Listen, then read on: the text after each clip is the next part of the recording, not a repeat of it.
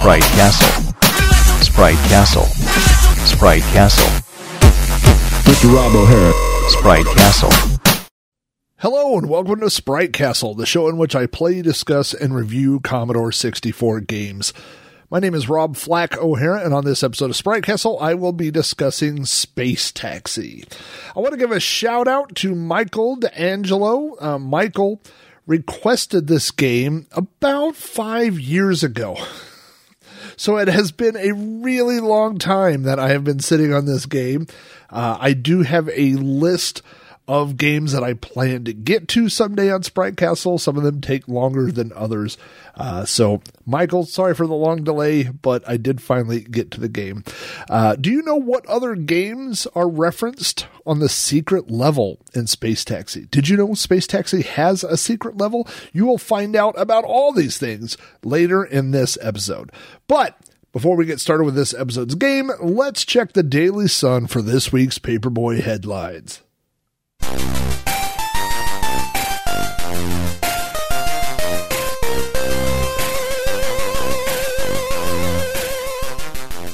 Welcome back to another episode of You Don't Know Flack. In case you have been frantically hitting F five on your podcatcher looking for the new episode, this episode is a little late this month. I do have a good excuse. If you follow my blog at Rob O Hara dot com or follow me on social media or Twitter, you may have seen that my daughter was involved in a auto accident earlier this week. Now, she is fine.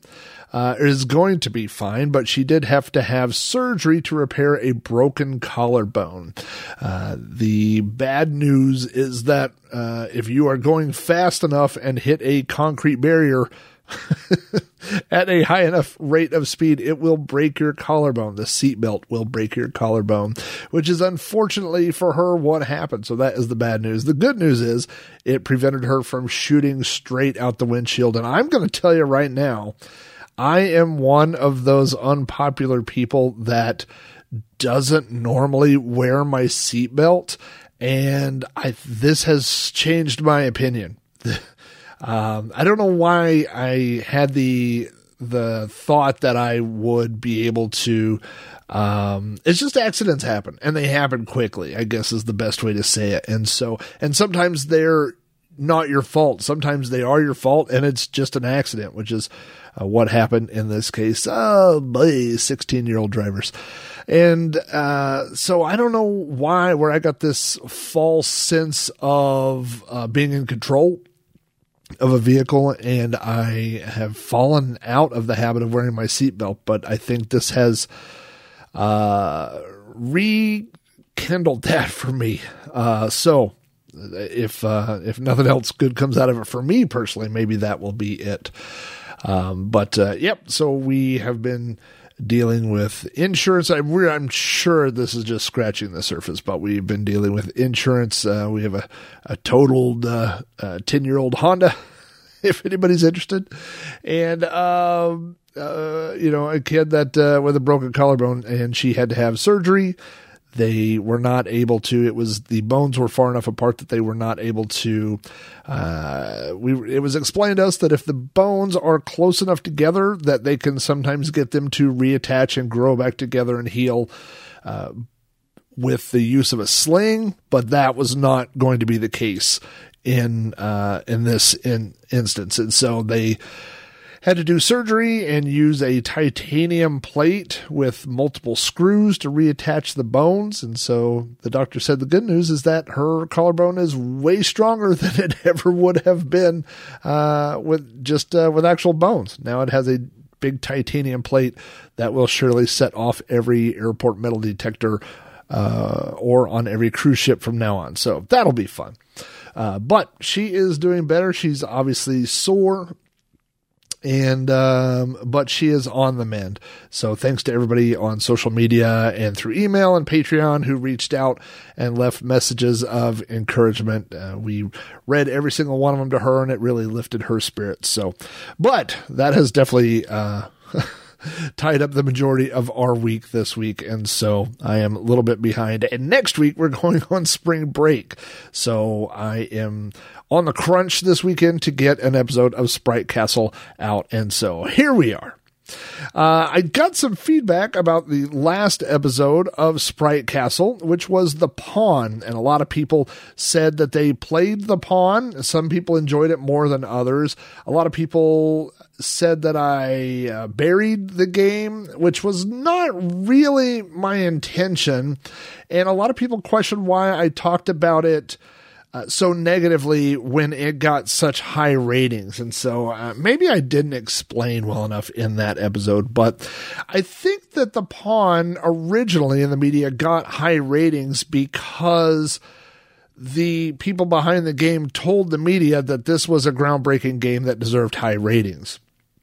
They Uh, one of the things that they had done with the interpreter, remember The Pawn was this, was that text adventure game. And they had uh, explained to people that this uh, parser, the part that basically interprets the commands that you type into the game and, and tells the game what you want to do, was so advanced. And they had used these examples to people where you, it was almost like tongue twisters. There's a, a pot plant in a pot, and there's a command where you could say, take the pot plant from the potted plant. And, you know, so, so when you show that to somebody, it's really impressive. But in the actual game, if you don't get the syntax of that exactly right, it gets very confused very quickly. And so I think a lot of people were amazed by the graphics, uh, and rightfully so. As I mentioned, the game has great graphics. Unfortunately, it's a text adventure.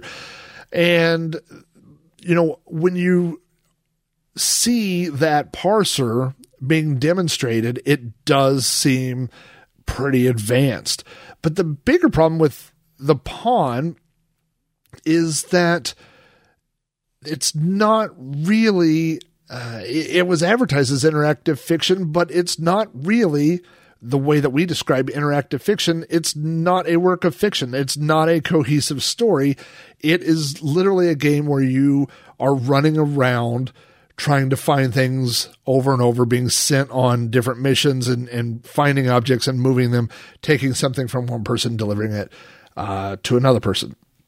And so I got feedback from Bill Spear, one of my listeners, who said that in the trivia teaser at the beginning of the show, I said that I would explain where The Pawn got its name from, because there is nothing in the game that has to do with chess or pawns or anything like that. And I neglected to mention that in the episode. And so uh, the reason that the game was called The Pawn is because one of the beta testers said, you feel like a pawn in this game, just being moved around constantly by other people. And so that, again, kind of describes what the gameplay is like on The Pawn. It's just moving back and forth and, and, and going. So uh, you know what? There's there's no game that I would never say don't try, especially in this day and age where emulators are free. Every Commodore sixty-four game ever made uh, essentially is free. Um, I, the uh, caveat I would put on that is uh, new games that are being released. And I have always said, and I will continue to say, that I do support these new releases. Um, but, you know, these games that are twenty, thirty years old, uh, they're free to go download and try. So, uh, you know, don't necessarily take my word for it, especially if you enjoy that type of game. You should always try the games out. Now let's move on to this episode's Kings of the Castle. Well, the first two people to respond were the Slow Norris and Rick Reynolds. And I'd like to have you two step right up here. And before I pull this little lever, you should know that if you don't tell me what the connection to the game is, or you tell me the wrong connection, this happens. Ah! Don't worry, folks. It looks like the alligators down in the pit broke their fall. Uh, so sorry to you guys, but congratulations to everyone else who sent in the proper connection for The Pawn. Uh, the song that was played was Michael Jackson's Black or White. And the obvious connection is that a chessboard is made up of black and white squares. And obviously each side uh, of the chessboard has pieces that could be black or white, including the Pawn, which was also the name of uh, last episode's game. So congratulations to Steve Sharippa, Joe Sharippa, Dodd Zoss. Hope you got your name uh, right. I hope I got your name right. I'm sure you got your name right. Uh, Bill Spear, Retro Gaming Bygones, Cantankerous, Mitsuyama, Matthew Perron, Daniel Jalepa. Daniel, you're going to have to tell me how to say your name. Jalepa. I think it's Jalepa. Uh, Tad M, Zorglub, Edward Smith, Olav Hope, and Gabe DeGennaro. Uh, also, we let one extra person in, and that is Pajaco sixty-five oh two. Now, Pajaco did not send the correct connection between the song Black or White uh, and the game The Pawn. But in the game, there are spells that you can mix things to uh, make different types of potions. And one of the potions that you have to make uh, is uh, white. And so he said black or white because in the game you have to achieve this. And it was uh, such a good answer that I will allow it. So Pajaco, I see you teetering on the edge over there next to the crocodile pit. But uh, I think I said alligators before. There are alligators and crocodiles in the pit. I should clarify that. So uh, congratulations to all you guys who got to go back to the V I P room. Uh, we had a chess tournament set up. We had beer set up. And everybody had a good time. It was kind of a low key. We needed a low key after uh, Ozzy Osbourne and the uh, the Wizard of War tore up the place. So it was a little bit of a low key celebration, but I think everybody had a good time. So congratulations again to all of this episode's Kings of the Castle. Let's move into the Commodore sixty-four news. Uh, now that I am alternating through four different shows each month, that gives me a month in between each episode of Sprite Castle, and boy, do the releases and news pile up. So I'm not going to be able to mention everything, but I'm kind of picking and choosing from the highlights. And the first highlight is uh, that there is a new podcast in the land, the Commodore sixty-four Show. This is a new podcast by Mike Dalka. He has one episode available so far, and this is right on the heels of the Commodore Chronicles, which is uh, another Commodore podcast, which just released episode number three. Uh, that is recorded by a friend of the show, Retro Gaming Bygones. So uh, I love that there are other Commodore sixty-four podcasts out there. Um, it's very boring to listen to your own podcast, and I love hearing about Commodore sixty-fours and uh, all the information, game reviews, and uh, Mike Mike's uh, new podcast, the Commodore sixty-four Show. He has a lot of technical information about power supplies and, and all sorts of things like that. Um, he has an interview with a fellow that uh, is a Commodore sixty-four seller of things on eBay. So uh, lots of good Commodore stuff out there. So be sure to check those out. The new episode of Commodore Chronicles, uh, that's episode three, has reviews of Sam's Journey and The Amazing Spider-Man. Those are two fun games as well. So, uh, good stuff to listen to. Be sure to check those out. There is a new release of Zeta Wing being released. Zeta Wing is the uh, vertical shoot 'em up game from Sarah Jane Avery that was released uh, last year. This is a new physical uh, version. There was a digital-only release that was released in September, all the way back in September of twenty twenty. And this is a new physical deluxe edition being released by Bitmap Soft. Uh, they are taking pre-orders right now for a physical cartridge edition. So this will have everything that the digital version had, plus it has a secret built-in game as well. There's a second hidden game that can be unlocked. According to uh, Retro Gaming News, they said that this new game can be unlocked by deciphering clues that are included within the game's manual. So that sounds pretty cool. If you liked uh, the regular version of Zeta Wing and you are a collector, then you'll probably want to pick up this collector's deluxe edition of Zeta Wing being released by Bitmap Soft. Sarah Jane Avery also recently on YouTube posted video of Zeta Wing two. There's some new gameplay footage out there, which looks as good, if not better, than the original. So looking forward to checking that out Uh, speaking of YouTube videos, I did see footage of Slam Siblings. This is a demo of a game that is being worked on. It has not been released yet. And this is a Commodore sixty-four homage to Super Smash Brothers. The demo footage, which is on YouTube, only has two players and does not have sound yet, but it looks like a lot of fun. So I don't know how many players the final version is expected to support, but uh, with uh, U S B controllers and things like that, you can get more than two players, which we were usually limited to back in the day. So uh, keep an eye out for developments on Slam Siblings. Speaking of upcoming games, Icon sixty-four announced that they have been contacted by the right owners of the Impossible Mission series, and they are starting work on Impossible Mission three. Now, Impossible Mission, the original game, uh, is one of probably the best known games for the Commodore sixty-four. Uh, everybody knows the sound sample, Another Visitor. Uh, everybody has played that game. Not everybody has beat it because the puzzle portion of the game is so difficult, and it was even more difficult if you were a young teenager and, and had downloaded the game and didn't have the instructions. That made it uh, even more difficult. Uh, and then there was Impossible Mission two, which had upgraded graphics and really just added, uh, you know, everything that the original had and more. So Uh, it looks like in Impossible Mission three, there may be weapons. There may be some other additional features added to the game. But overall, the gameplay, from what I've seen so far, looks like it will be very similar to the first two games. So that will definitely be a huge release on the Commodore sixty-four when that finally comes out.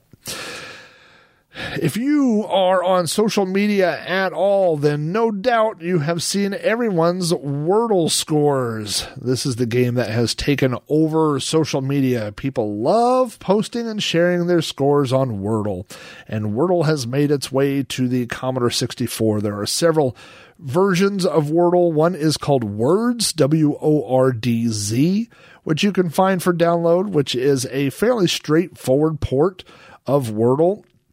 There's also Turtle, and that sounds like the animal, Turtle, and in fact the mascot of the game is a turtle, but the game is Turtle as in a turd, T U R D L E, and unsurprisingly, most of the words have to do with turds. So that's fun. If you are a fan of Wordle, uh, go out to, uh, these are both uh, free downloads on itch dot i o. You can probably find them on the Commodore Scene database as well. Uh, but if you want to play eight-bit versions of Wordle, then you've got Words and Turtle, and there are other ones, I believe, that have been released as well. Uh, speaking of fun, small games, T-Rex sixty-four was released. Uh, T-Rex is a game that was hidden in the Chrome browser. Apparently there's a, a secret link to it. If you go to a, if you're offline and you open Chrome, then, uh, Google Chrome, then you can find a link to T-Rex. It is a, uh, a side-scrolling running game where you run, jump. There are multiple levels. There are three different worlds. And that has been ported to the Commodore sixty-four and released as T-Rex sixty-four. Uh, I played it. It's fun. Uh, definitely will give your reflexes a workout, uh, as far as jumping and ducking and, and run, run, run, just like T-Rexes did. So, uh, if you're looking for a quick, fun little romp, then T-Rex sixty-four might be the game for you. I also played Bugs Incorporated. Bugs Incorporated or Bugs Incorporated is a new game in which you have to exterminate worms and spiders and protect flowers. Uh, it is pretty fun. Uh, gosh, what are all the other releases here? I'm looking for the highlights that I've uh, actually played. Arlasoft, Arlasoft, uh, which is the um, game porting machine, ported and released a version of Berserk. Now, Berserk, uh, this version is PAL only. Of course, if you're playing on emulators or if you're playing on almost anything but original N T S C hardware, you're probably okay. In fact, I believe the Uh, even the C sixty-four Mini and Maxi could play PAL games, and uh, the uh, B M C sixty-four plays PAL games. I'm trying to think of all the other things. Uh, of course, all the emulators and stuff play PAL. So unless you're trying to play directly on N T S C hardware, that would be just about the only uh, limiting factor for you. Um, there was a release of Berserk several years ago, uh, like four or five years ago, that was really, really good. And this version is good. I don't think it's as good as that original release of Berserk, which was um, in the late, I don't know, two thousand eighteen, two thousand seventeen, somewhere around there. Uh, and it was, it was fantastic. And this one is good. So uh, I don't know why someone would port a game that had already been ported to the C sixty-four and done almost perfectly. Um, but, you know, it, it, it's definitely worth a spin. Berserk's always a good game. Uh, there is some digitized speech, but it's not, the speech is not as good as the uh, other port. So I don't want to dog the game uh, because, uh, you know, free software, every free game is great. But uh, if uh, if you have a limited amount of time, the other version of Berserk is is pretty good.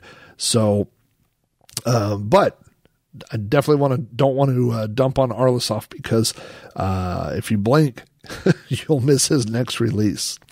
Uh, there, that was just the first of multiple arcade ports that I saw this month. One was Tutankham, which is a port of the arcade game from, I believe, nineteen eighty-two. eighty-three, I'm going to guess eighty-two. Um, Tutankham is a, uh, gosh, it's not really a, a platform game. I guess it's a maze game. Uh, I remember you could shoot only left and right. Uh, it's a fast action game. I used to always get it mixed up in my head with Solomon's Key. Um, but Tutankham was a really fun, uh, fast arcade game. And I played the C sixty-four port that has been released. Absolutely fantastic. So if you were a fan of that old arcade game, you'll definitely want to pick up Tutankham. Uh, there's also a new Bagman game, Bagman Strikes Back. Now this is the third, I believe, in the series of Bagman games. There's an original Bagman. I think there's Bagman Comes Back, maybe? So Bagman Strikes Back is the third. Uh, the Bagman games are fun little platform games. They're very cute. Um, definitely worth a spin, especially if you like the original. And even if you didn't, you should uh, download this and check it out. Fun game for sure. Uh, I saw, I have not played this. I saw a demo of this, the Street Fighter two Championship Edition.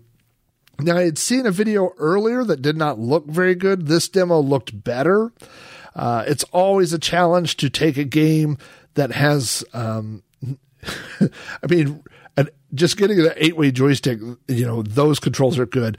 But if you look at a fighting game like Mortal Kombat or uh, Street Fighter that had multiple buttons, even uh, Karate Champ, we talked about that, uh, and getting that to work on the Commodore sixty-four is going to be a challenge, but uh, from the video I saw, it looks like the controls are coming along well, so I'll be interested to see how that final port plays out. Again, that's a Street Fighter two Championship Edition. That is uh, one of the actual arcade games, Street Fighter two Championship Edition, that I owned when I had arcade games in my home. And so quick plug for one of my other shows, Cactus Flack. If you're not subscribed to my master feed, you could go over to podcast dot rob o'hara dot com or go to iTunes and find Cactus Flack. That is my show where I am doing reviews of every arcade game that I have ever owned. And so Street Fighter two Championship Edition, now that I say it, I think I've already covered that. I think that may have been one I already recorded. So if you're a Street Fighter fan and a street fighting man, then go check that out.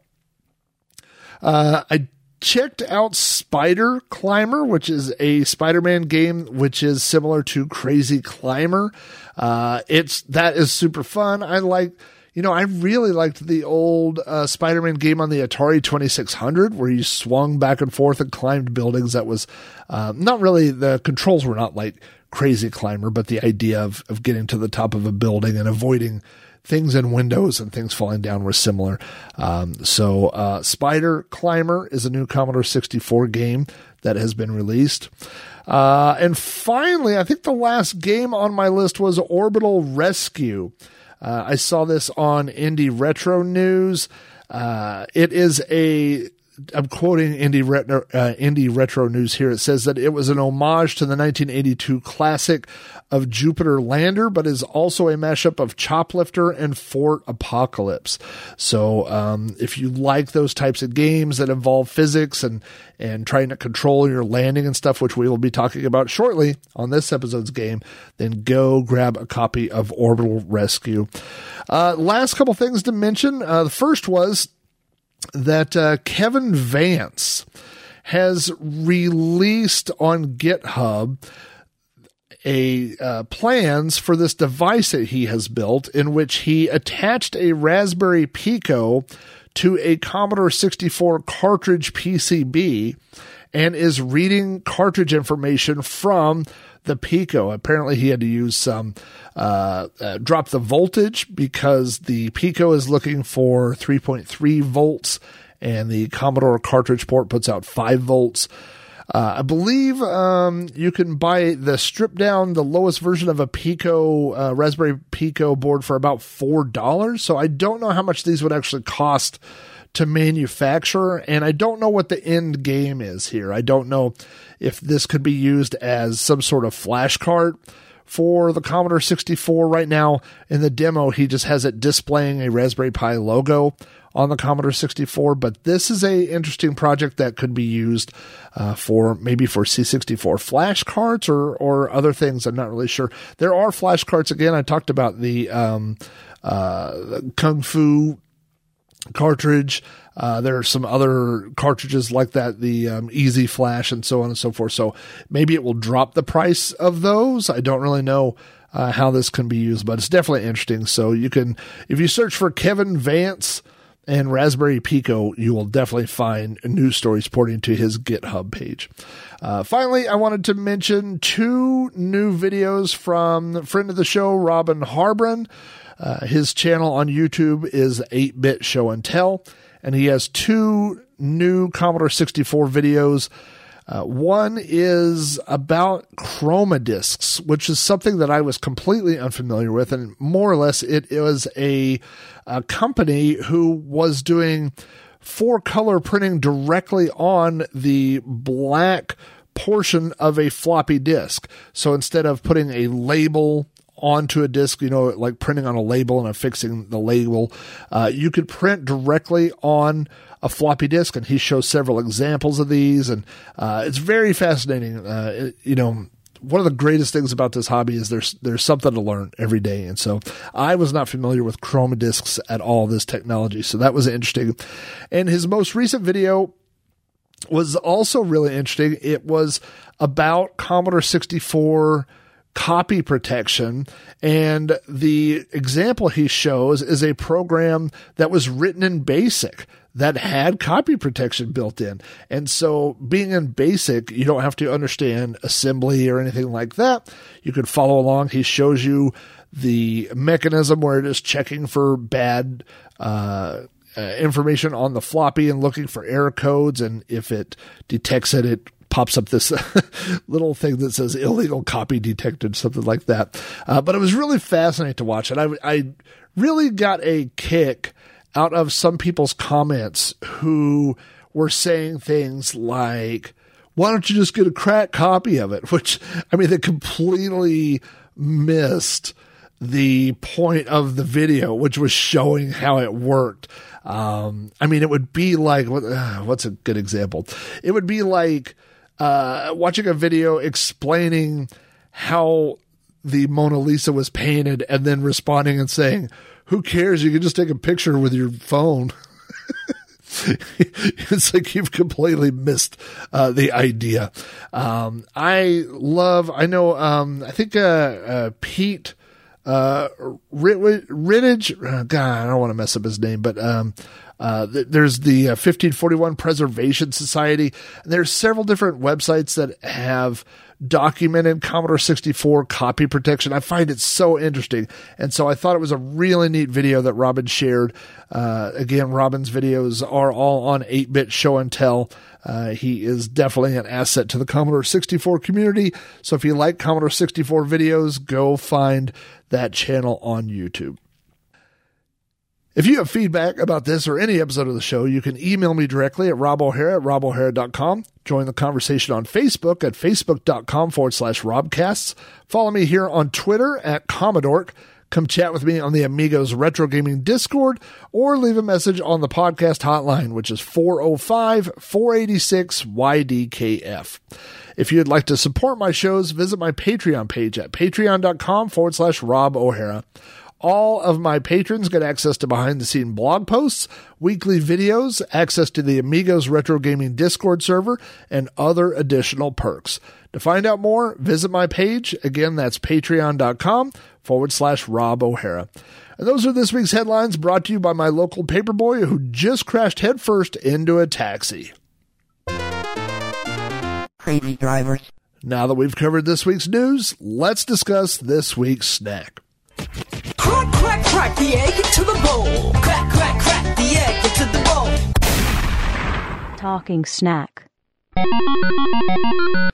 When I was a kid, hot dogs were considered to be kids' food.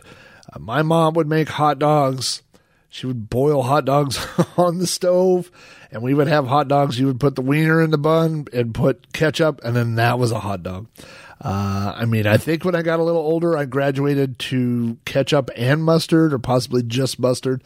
But that was basically how we ate hot dogs as kids. Now, I have mentioned that my dad and my dad's family are all from Chicago. And so I learned at a fairly young age what a Chicago dog was. Now, a Chicago hot dog is a very specific hot dog. Uh, a hot dog, first of all, it has to be a, a beef hot dog. It should be a Vienna beef hot dog. Uh, it goes in a bun, which is a sesame seed bun. It has to have the uh, sesame seeds uh, on the outside of the bun. Uh, then I found a recipe online that says, here are the toppings for a Chicago dog, and they must be placed in this order. Yellow mustard, sweet green pickle relish, chopped onions, tomato wedges, pickle spear, sport peppers, and celery salt. Then it says the tomato should be nestled between the hot dog and the top of the bun. Place the pickle between the hot dog and the bottom of the bun. So it's a very specific thing. Uh, when you go to Chicago, if you order Chicago dogs, I don't feel like you should change that recipe. Like, you shouldn't say, I want a Chicago dog without tomatoes. I feel like it's disrespectful. You should say, I want a Chicago dog, and then when you get it, you pick the tomatoes off. That's what I do. Uh, so I know every time I'm getting a Chicago dog, I'm going to have to pick the tomatoes off. So anyway, Chicago dogs are not this episode's snack. What I want to talk about is uh, New York dogs. Now, I have only been to New York City one time. Uh, it was in the, it was around two thousand ten, I think is when it was. Uh, I went there for work. I had a week long trip in New York, and I'm sure that I knew some people around that area. So casual, you know, friends or whatever. But one person who I had connected with online was Grandmaster Rat, and Grandmaster Rat was one of the original founders and the de facto leader of the Cult of the Dead Cow. If you don't know who Cult of the Dead Cow is, uh, go to Google and be prepared to be amazed. Uh, Cult of the Dead Cow was uh, considered to be one of the original hacking zine groups. Uh, they released text files about all sorts of crazy things. Uh, and it was, uh, you know, if you grew up on B B Ses, you would download these text files and read them, and you would find out about all these different characters doing all these crazy things. Uh, it was such a, a good fun time. And I'm so lucky to have crossed paths with Grandmaster Rat, who lived in, I b- believe, the Bronx. And when I told him I was coming to New York City, he said, clear your nights. I will be your personal guide to New York City. I will take you all over New York City. And so uh, Grandmaster Rat uh, and his uh, lady friend and myself covered the entire island of New York City. Uh, we took the ferry that went by the Statue of Liberty. We walked up and down Broadway. We went to Wall Street. Uh, this was over a series of two or three nights. Like, well, I would get off work, uh, would, would grab something to eat or not, and then meet up with him. And we walked through Central Park. We went to the Apple Store. Uh, we went to Chinatown. I was staying near Chinatown. And this is also not related to the food. This is too long of a story, and I apologize. Um, but we walked one block into Chinatown uh, because we were going to the, I believe it's called the Chinatown Fair Arcade. It's a famous arcade uh, in Chinatown in New York City. We went to go see that. And I said, you know, this, I know we're in Chinatown, but it doesn't really feel authentic. And then we went another block and walked around a corner, and there was a guy standing there with a wheelbarrow, and in the wheelbarrow was ice, and on top of the ice was a octopus. I'll never forget that. And I said, we've gone too far. We've, we have to go back. And so we backtracked. And so I had an absolute great time while I was in New York City. And one night while we were out, um, we stopped and got, did I mention we went to Toys R Us? We went to Toys R Us in Times Square and took dumb pictures. It was so much fun. Uh, while we were walking around New York City, I got for the first time a New York style hot dog. Now, New York style hot dog is completely different than a Chicago dog. Uh, it is a beef dog. It has onion relish. It has sauerkraut, and then it has brown mustard, all put into a soft bun. Uh, so as we were walking around, I got this from a street vendor. I got an, a, um, an authentic New York dog. And uh, as we were getting ready to leave, we hailed a taxi. We had walked so far from where my hotel was that we didn't want to walk all the way back. Plus, it was like two in the morning. And so we, uh, he hailed a taxi, and uh, as we were getting in, the guy said, you can't bring that dog in here. You can't bring a hot dog in a taxi, which I didn't know. I only know about taxis from T V. We don't, I've never been in a taxi in Oklahoma. So, uh, I had to just wolf down this hot dog before we got in. So anyway, there is a place not far from my house that sells both Chicago-style and New York-style hot dogs. And so uh, I just remembered that story and how it tied to a taxi. It was a fun memory. And so that's what I had while I was working on this episode over the weekend, was I grabbed uh, a New York-style hot dog, and that went along with the show. Uh, before I move on too far, I did want to mention one short thing. I had talked on previous shows and on some of my streams about how I had gone and had some blood work done, and that I had changed a little bit about what I was doing for Talking Snack, because uh, my A one C basically went from the green level, skipped the yellow level, and went right into the red level.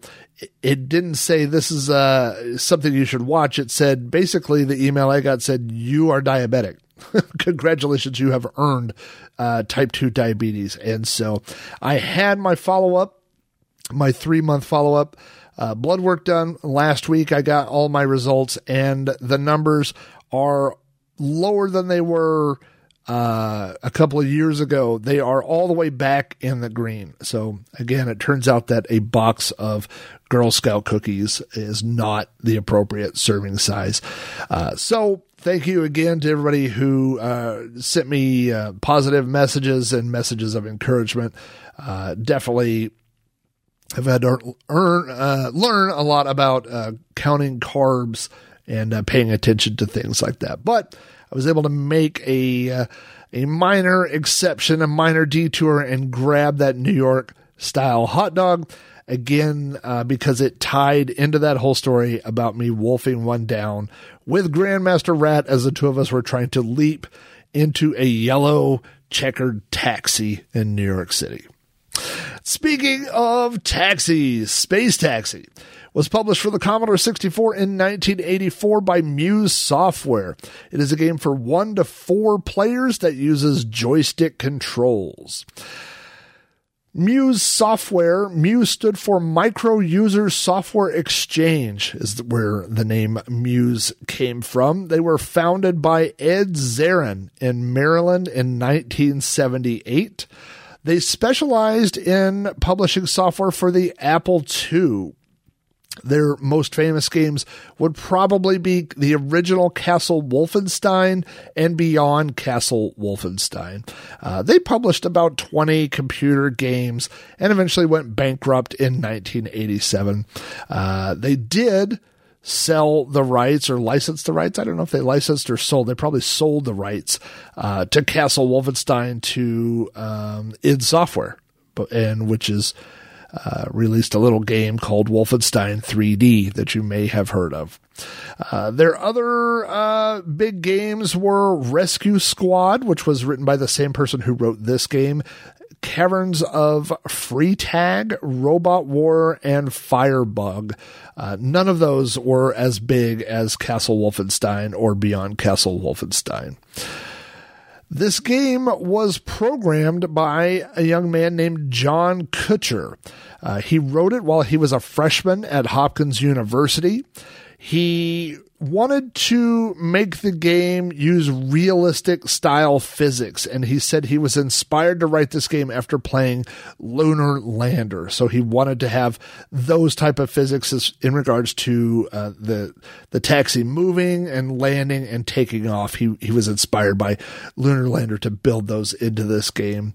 Uh, he once he had programmed the game, he picked Muse randomly out of a phone book and cold called them to see if they would publish his game. And they said, uh, they don't publish games. And he said, okay. And then they said, well, well, well, well we don't, we haven't published any games yet, but we might be interested in publishing your game. Now, he had just written uh, Rescue Squad.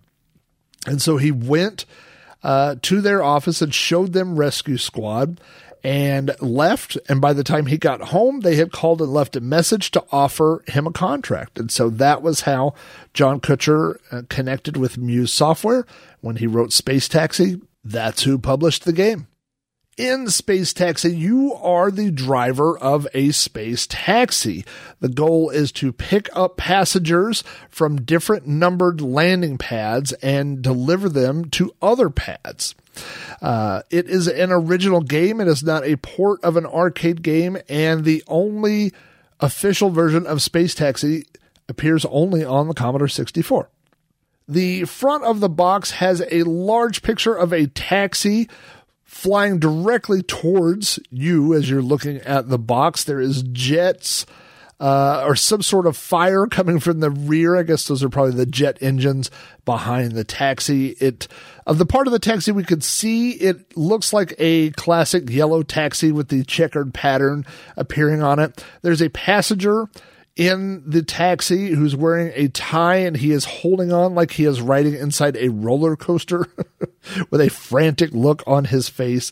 Uh, and then we have the ta- the uh, text that says Space Taxi by Muse Software.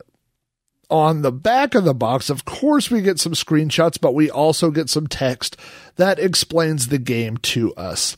It says, you used to be the hottest pilot in the galactic fleet, but now you make your living zipping through the crazy intricacies of a twenty-third century city. You're learning that one short hop in this job can pack more challenge into your piloting skills than all the missions you flew with the fleet put together. And the money can be good, too, especially if your passengers think you're fast and smooth and deserve a tip. The features. Space Taxi presents exciting full-color graphics, sound effects you can believe, music that celebrates your success, and passengers with voices that actually talk to you. Plus, controls so precise, your skill with the joystick will be sharpened to a finer edge than you ever thought possible. All on an amazing array of twenty-four screens. And then it says, the surprise.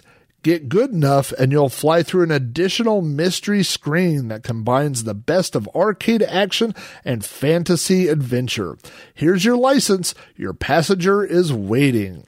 And then it says Muse Software. And then right below that, it says Muse Software again with their uh, post office box. It's such an interesting time.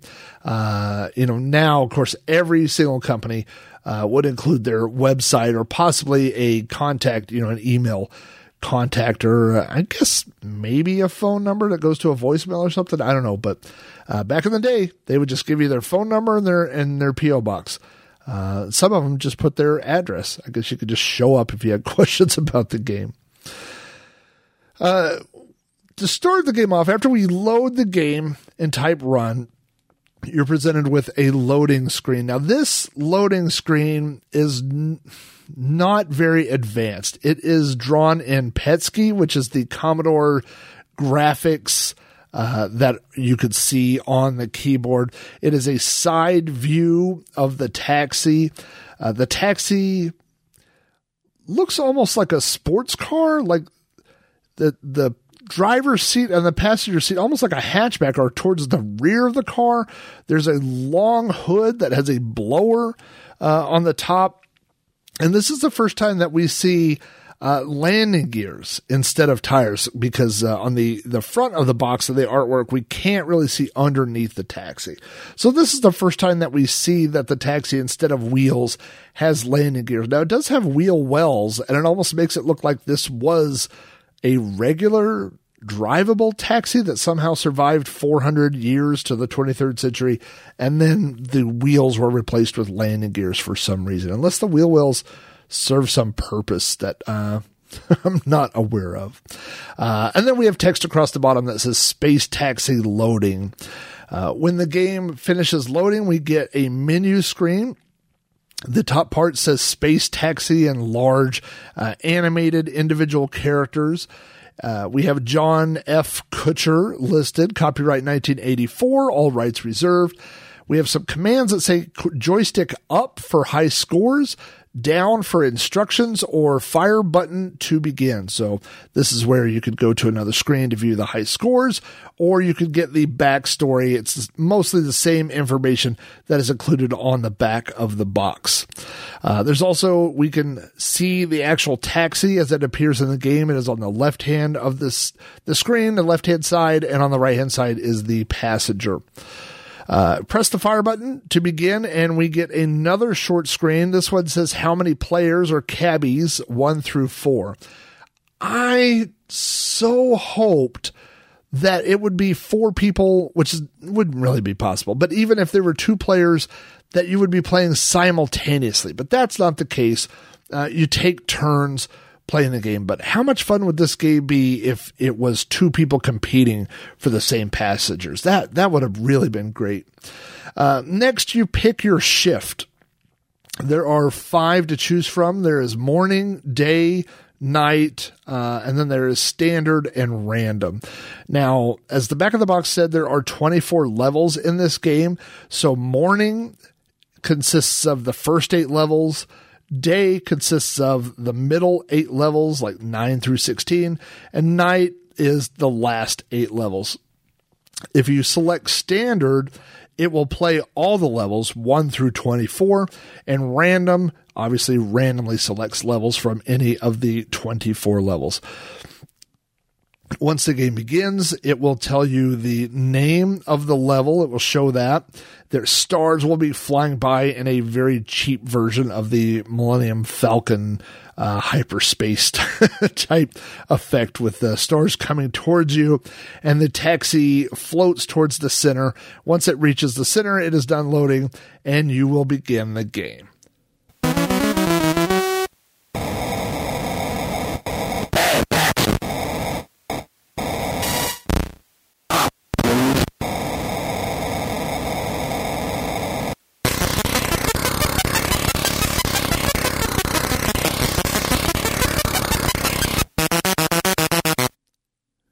Each level consists of platforms and obstacles. The platforms will be numbered. The first level only has one platform, which makes it pretty easy. Uh, and then more, the further you go in more levels, there will be more and more platforms. Um, you will also see the taxi, and the taxi will begin somewhere on the level floating in space. And the minute the level starts, the taxi will begin to fall down or be pulled down towards the ground uh, based on gravity. So you will immediately need to take over control of the taxi.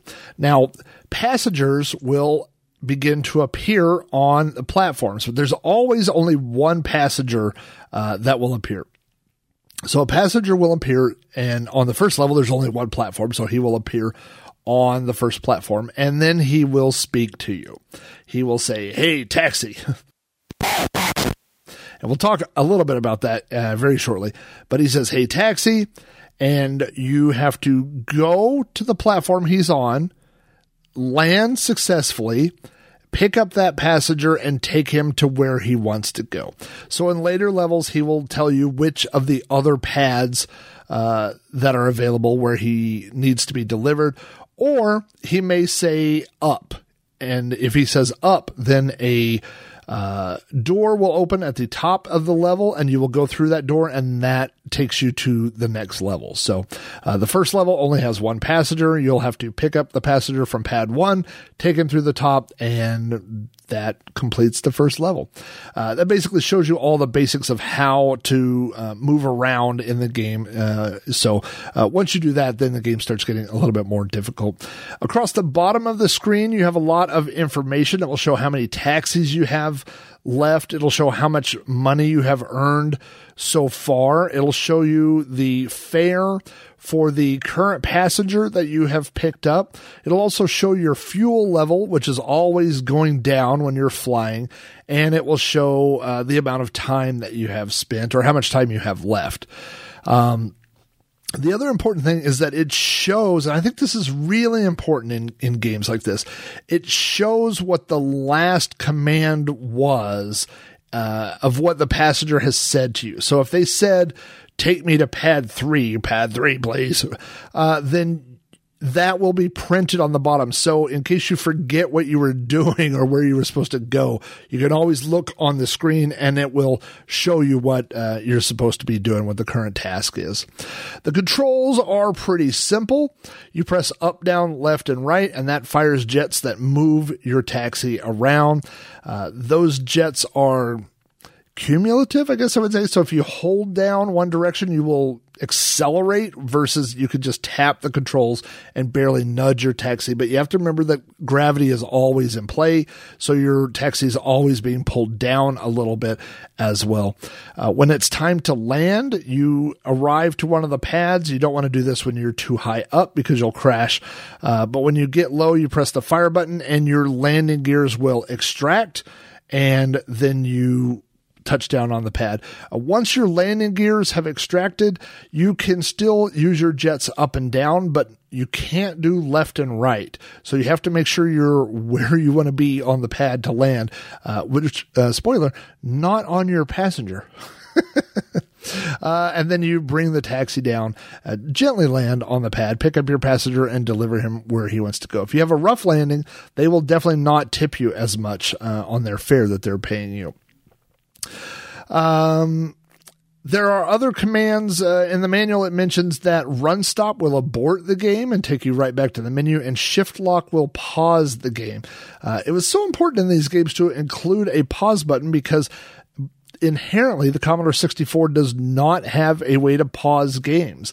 And so if you're playing on an emulator like uh, WinVice, you know, you can always hit Alt and pause on a P C keyboard or whatever the equivalent is on a Mac. I'm not sure, but uh, you can pause the emulator itself and the game pauses. But if you're playing on real hardware, there's no way to do that. So it was always nice when a developer included a pause function in the game. So again, shift lock will pause the game while you're playing.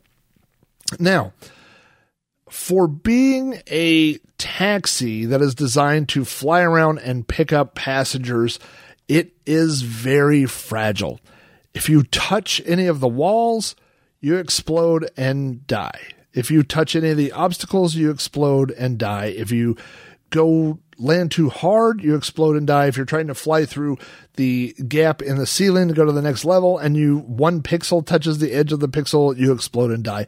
Basically, anything that you touch, you will explode and die, except for when you land with your landing gears down.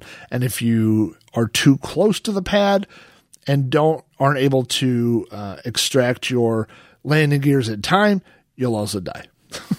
There's a lot of death in this game.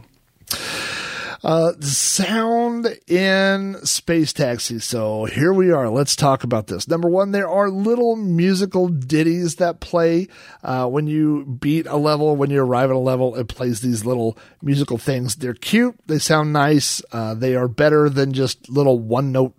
Uh, I mean, they're they're they're perfectly acceptable. There's also sound effects when you fire your thrusters and move your taxi around. Again, uh, not. you know, earth shattering, but you know, they do the job. But the real draw on this game are the digitized voices. So the passengers will hail you. They will say, "Hey, taxi." And then they will tell you where they want to go. Pad one, please, or pad two, please. Uh, and then they will say, "Thanks," you know, after you drop them off. And the great thing about this is that the game will alter the pitch or the speed in which they talk. So each passenger, even though they, there's only a set number of things that they say, but they will say it uh, in a different tone. So a guy might say, "Hey, taxi," and then he will speak in that voice until you're done with him. And the next one might say, "Hey, taxi."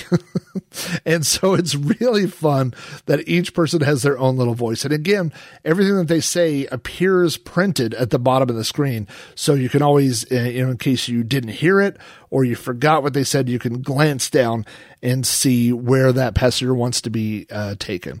So the digitized voices in this game are a lot of fun. One of the things I learned by playing this game is that uh, you would think that your fuel level is based on how much you're using your thrusters, but it's not. The fuel, your fuel level goes down at a constant rate anytime you're flying. So let's say you're trying to go from the left-hand side of the screen to the right, and you are up in the air and you just tap your thruster a couple times and you coast very slowly from the left to the right. You're going to use a lot of fuel because you're in the air a long time. Whereas if you just held down and zoomed all the way over there and then stopped at the very end and came down, you would actually use less fuel. So, I mean, in real life, that would use more fuel, but in the game, it uses less because your fuel, again, always drops at a constant rate. Now, Uh, as you get into the intermediate and expert levels, you will find out that you will not start each level with enough fuel to make it all the way through. And so there are platforms uh, where you can refuel. Fuel is not free, and so you will be spending the money that you have earned from taking your passengers to buy fuel. Also, whenever a passenger hails your taxi, uh, the timer starts. And so, or, I mean, once you pick them up, you know, this timer's always running and they don't pause that timer for you to get fuel. So you really have to work in when a good time, maybe between passengers, uh, to be able to get fuel. Uh, but it's, it's always a, a balance. It's always difficult to do, uh, if you're trying, you know, to get a high score. Uh, speaking of high scores, uh, the highest score I was able to find online was, uh, and this is in dollars, that is how the game uh, does your score, was one thousand two hundred ninety-seven dollars and ninety-four cents. That was a high score posted online by Colt Seavers. Uh, I played the game multiple times this week, and my highest was like two hundred bucks. It was a little higher than that, but not a lot. So uh, a score of uh, uh, almost uh, thirteen hundred dollars is a pretty dang good sto- uh, score. Um, so let's talk about this uh, trivia fact, this little secret twenty-fifth level. It's mentioned on the back of the box that there is a secret level hidden in the game. Uh, and to find this secret level, all you have to do is beat the first twenty-four levels. So if you can beat all twenty-four levels of this game, a twenty-fifth level will appear. Uh, when you go to the twenty-fifth level, at the top, it says, "Welcome to Muse World." There are three pads and each of the pads contains a character from another Muse program. Uh, so on the first pad, there is an ambulance from Rescue Squad. Uh, on the second pad, there is a soldier from Castle Wolfenstein. And on the third one, there is a robot that shoots uh, from Robot War. But what's more important is that you get access to a riddle. And the riddle has certain words that are, um, they're not bold. Actually, they're, they're spaced apart. They have spaces in between each letter. One references a star, one references a direction. And uh, so this riddle has to be deciphered. And if you can figure out what each of the keys, I'm not going to tell you what the keys are. You have to get to this level yourself. But if you can figure out what each of the keys are, and I don't know why it would be a secret because you can Google it and find it. Um, but if you were to figure out all those keys, you go back to the main menu and I believe you go to the instruction page and you press these keys in the right order. And essentially it unlocks a cheat menu uh, that, that shows up. And so the cheat menu or secret menu allows you to do things like, um, turn off collision with the background, turn off collision with the other sprites. So you can't run into your passengers anymore.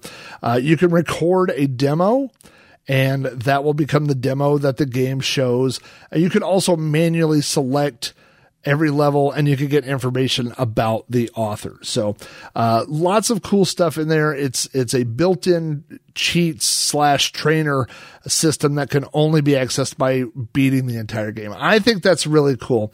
Um, you know, this is something we talked about on the last episode of The Pawn, uh, where when you get to the end of the game, it just kind of dumps you in a debug mode and says, you could go back and you won't die. And the way that it's done feels very cheap in that game. And in this game, it felt really good. Like something you have earned. You beat the game and now you're given God mode basically, uh, to be able to go back and play every level and, and turn off or turn on any of these features. So, um, this is the way to do it.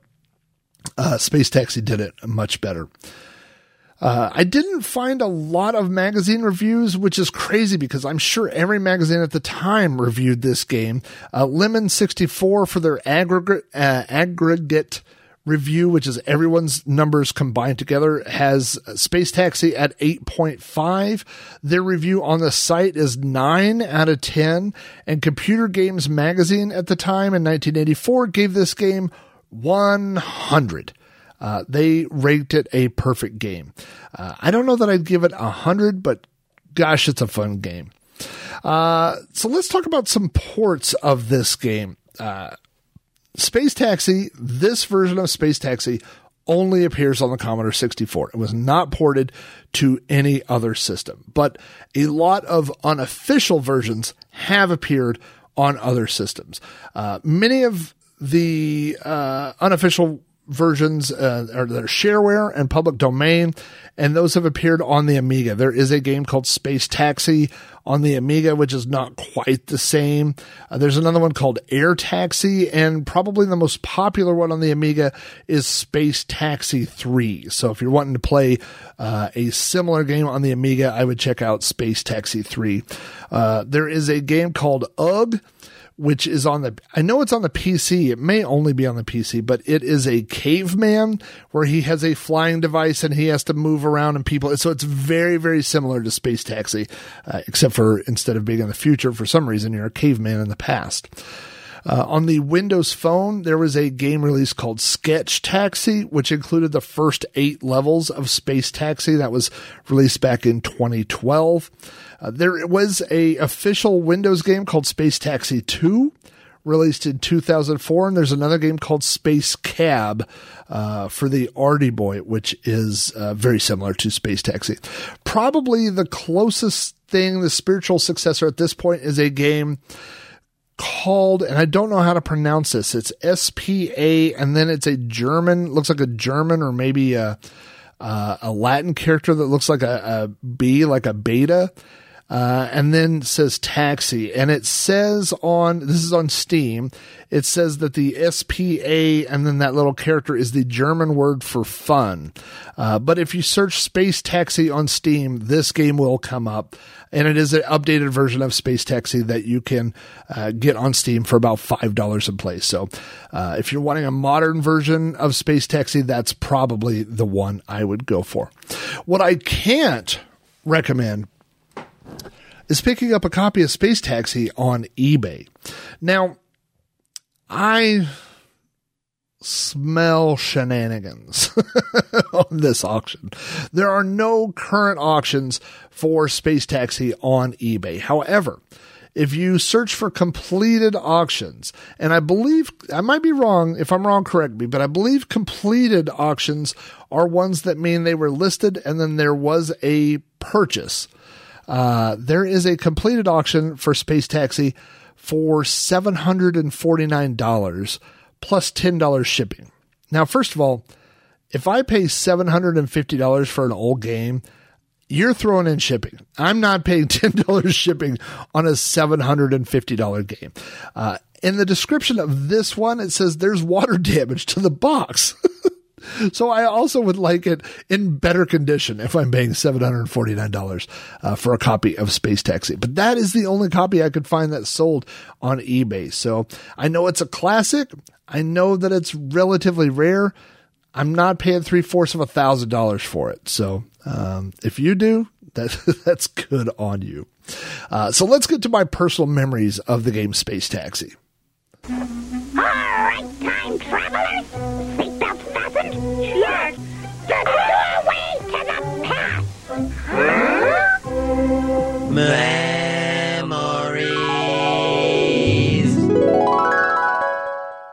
So this is becoming a common theme on Sprite Castle.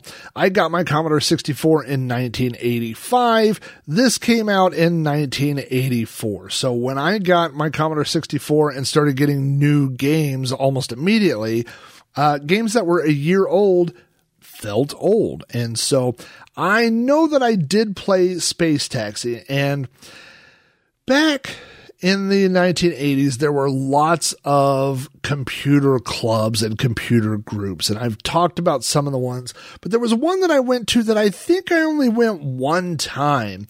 And some of these quote unquote computer clubs were little more than people trading software and copying software, which, by the way, those were my favorites.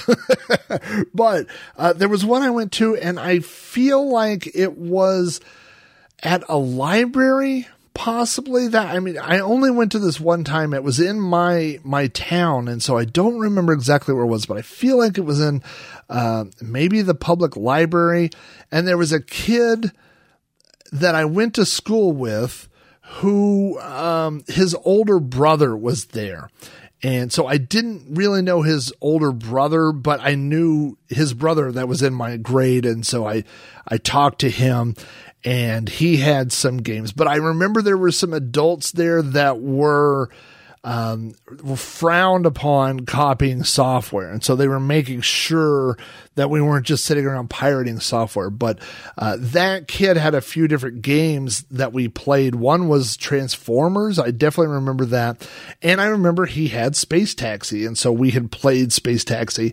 And so I must have played it, uh, you know, at some point in time as a kid, uh, at my house, not just at this computer club. But the computer club is really what I associate Space Taxi with, just that memory of, uh, playing it, you know, with a stranger, alternating, taking turns, uh, of driving the taxi around. So that, that was kind of a, a fun memory. Um, but, uh, Um, I don't think I got a copy of it from him. I think I must have got it from somebody else or downloaded it uh, at a later point.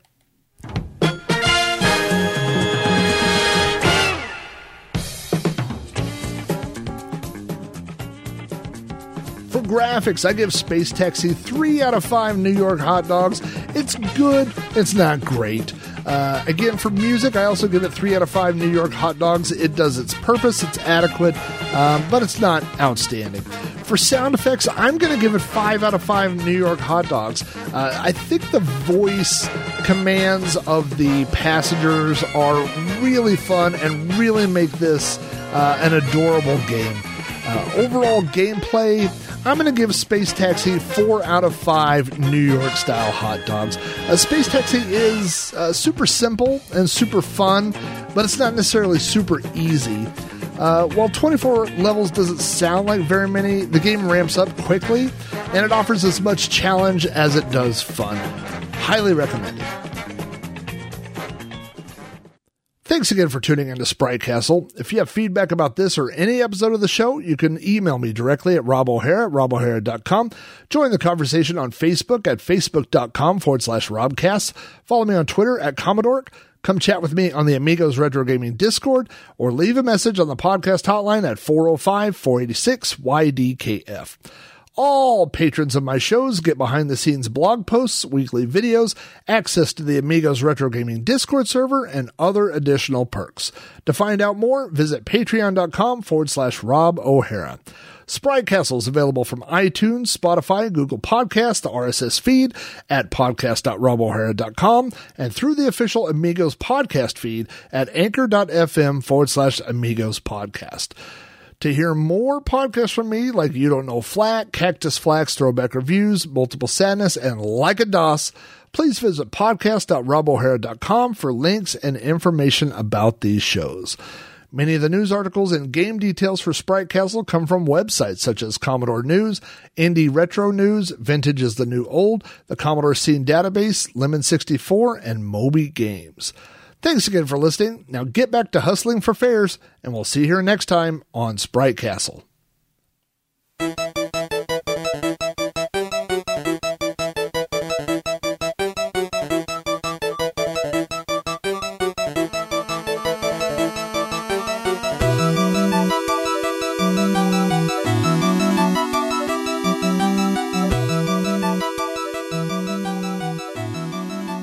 Last but not least, here's a very special shout out to all my Patreon supporters. For March twenty twenty-two, this includes Alan Hennessy, Alan Hudgens, Armadon Restel, Brian Barr, Carrie Clanton, Chris Folds, C. Dubs, Cowbird Boy, Dan Paradroid Heavey, Dave Velociraptor, David Hearn, David Modalak, Eric Strianese, Extent of the Jam, Gabe DeGennaro, Garrett Allier, Gary Heather, Hacker Radio, Jake Nonamaker, Jason Warrens, John Bodekar Schaller, John Treholt, Jose Cazada, Joshua Eckroth, Mark Alley, Mike McLaughlin, Mitsuyama, Mister Bundy, Mister Wacky, Nathan Dagenhart, Olav Hope, Patrick Markey, Rad Max, Rydar and Christopher Bowe, Retro Trace, Rick Reynolds, Robot Doctor eighty-two, Roy Jacobs, Scooter Prime, Scott Lambert, Scott Meredith, Scrap Arcade, Stephen Burt, Steve Rasmussen, The Slow Norris, Travis Gussie, Zeke Pabsky, Zerfall, and the mysterious Cobra Kai. Extra special thanks to my sixteen-bit supporters, Bill Spear, Boar's Head Tavern B B S, Dan Creek, Dave Zilli, Edward Smith, Graham W. Vebke, John Morrison, Matt Nicholson, Matt Smith, Scott Von Drasing, Steve Sharippa, and Vintage Volts.